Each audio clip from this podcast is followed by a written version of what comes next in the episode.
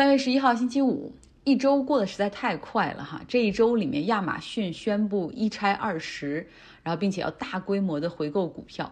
另外呢，在美国佛罗里达州还通过了一项反同性恋的法案，不允许小学开设性别意识的课程，不允许老师告诉孩子们或者讨论 LGBTQ 的存在。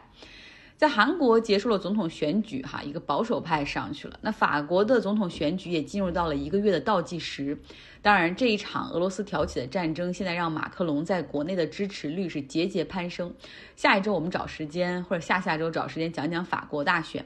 另外呢，还有就是 ISIS 这个极端恐怖组织宣布了一个新的领袖。就事情是很多哈，但是不知道大家有没有听我在上周末转发的斜杠青年对于 Jessica 的采访，讲述他这个一路走来哈那种非常不寻常的选择，比如说从中专到研究生。再到去德国留学，整个的心路历程，她是一个非常有信念、有毅力的女生。虽然比同龄人好像多走了很多的路，但实际上每一步都有自己的收获。如果你没有听到的话，可以来微信公号张奥同学上再搜一下前面的历史信息，听一下，或者去斜杠青年他的微信公号去听。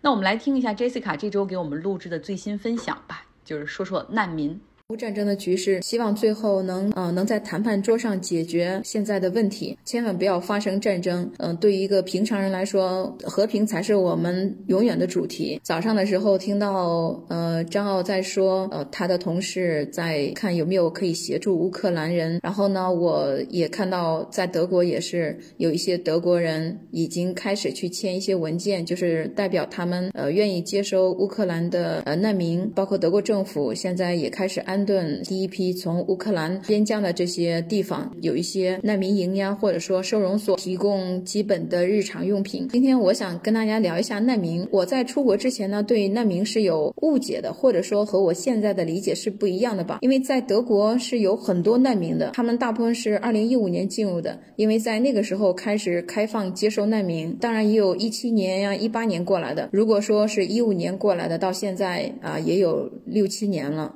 所以说。说他如果在本国接受过教育的话，呃，相信他和德国的距离就差一个德语。那我相信他在德国也可以施展拳脚。呃，在这里。接触到的最多的就是叙利亚的难民，你可以就是去科技市场呀，呃，或者说你去办一件事情，你看他长得不像德国人，德国人就问他说，啊，你是哪里来的？这个叙利亚过来的，在这边的话，这些人也挺有辨识度的，不管说是叙利亚呀，或者说呃，就是这些带亚的呃这些国家的，还有就是中东的土耳其的，就是在德国也有很多土耳其人啊，他们过来的时候，就是在街上其实也很容易辨识到。因为他们基本上都是穆斯林国家，他们如果见面以后，即使他们。不是一个国家的，啊，但是呢，他们都会，他们都有相同的语言，那就是阿拉伯语，啊，这也是我后来才了解到的。其实阿拉伯语是中东的这个通用语言呢。他们见面以后都会拥抱、碰拳头，再说萨瓦马里控。想说两个关于难民的故事。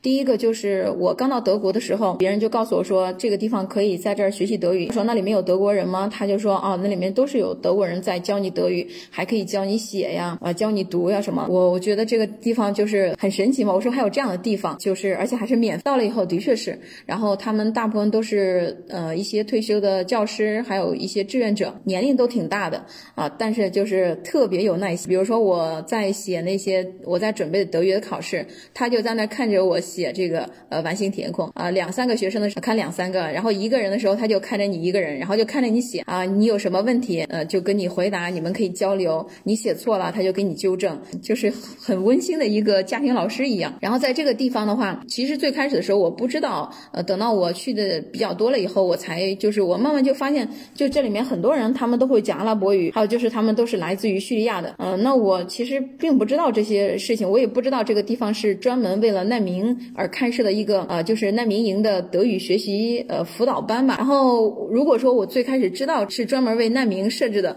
我可能就会就不太敢去，因为我内心还是挺害怕那些难民的吧。他们经历过战争，他们到这边，他们可能就是什么都不害怕。大家会看到新闻说难民抢你的包呀，抢抢手机，就是还是挺害怕他们的。更多的啊，就是尽量避免去这样的地方了。但是等到去那边的时候，就会发现，哎，这个地方就很好呀，很很一片的祥和，都是在互相帮助。些德国老师他们过来的时候，他们也会带着饼干呀、牛奶呀、饮料，带着自己做的那些蛋糕，桌子上经常就放了水呀、饮料呀，放了杯子，就是你可以自己去拿着去喝呀。那有一块蛋糕呀什么，而且他们带蛋糕过来，他们不会说就把一块蛋糕放在那，他们都会呃有切好呀，有一个小盘子呀，这些都给你准备。呃，就这些难民的学生嘛，他们其实大部分素质都挺高的。呃，如果说他们身上没有贴难民的标签，我也不会联想到，呃，他是难民。就是下课以后呢，会帮助这个德语角的组织者吧，把桌子椅子都摆放整齐，茶杯洗一下，然后收起来，把一些呃东西都摆放整齐，还有一些德语的书呀什么的，帮着帮他们管理这些德语的书。会有一些人带过来捐一些书呀什么的，就都是德语方面的书呀，德国的地图呀、历史呀、小故事呀，然后包括怎么样去学习德语，还有就是德呃爹地大死啊这一块儿，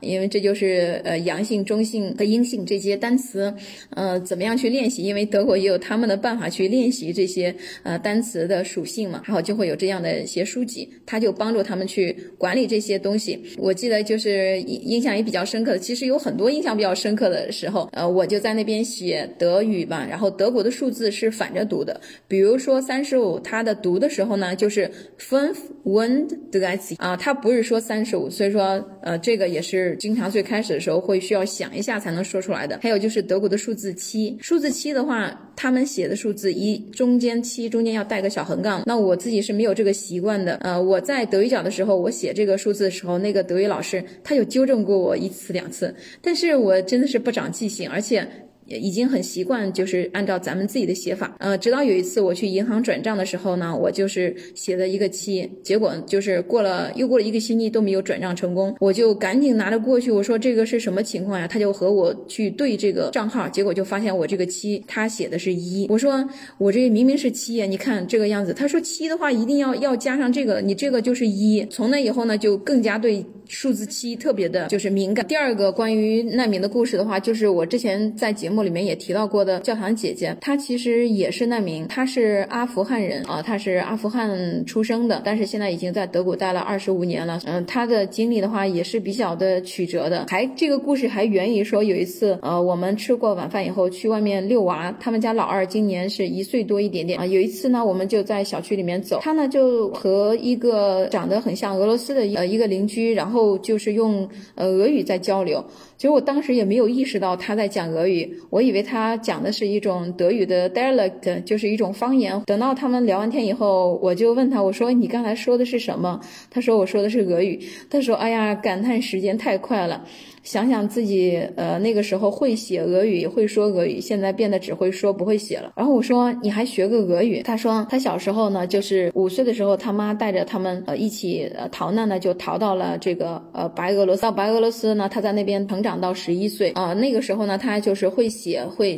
就什么都会，因为要去上学。从他十一岁以后呢，他的他们母亲又带着他们一起逃到了德国。这个时候就基本上就都定居到德国了嘛。感叹时间过得太快了。啊，他呃，他的俄语讲的也挺好的，但是不会写了。其实生活在呃德国，呃会讲好几门语言，呃，甚至他还和一个印度人结婚之后呢，他还会讲印地语啊。有时候我也在想，就是会讲这么多语言是一种天赋呢，说啊，是为了应对生活的各种选择。嗯，包括关于说阿富汗的战争，自己也是因为见了他，自己去了解。哦，我当我看到阿富汗，如果说一个人，呃，现在的年龄是四十岁，他还生活在阿富汗。汉这片土地上，他到现在他都没有见到过和平。对于战争，就是那些经历过战争的人，他们一定经历过绝望、失望，对于自己或者对于未来，对于某些东西都不敢再有任何期待。到现在，我们生活在一个和平的社会，让我们一起珍惜每一天，珍惜我们和平的社会。多谢 Jessica。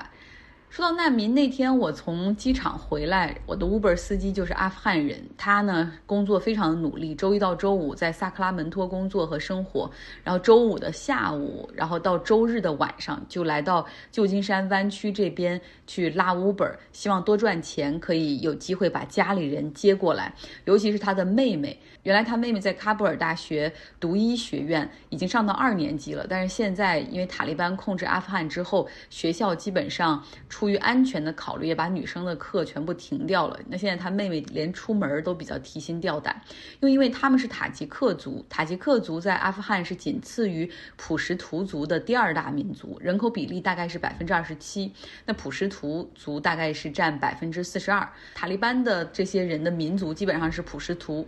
所以像这个塔吉克族，他们非常会担心自己会受到额外的压迫，甚至清洗。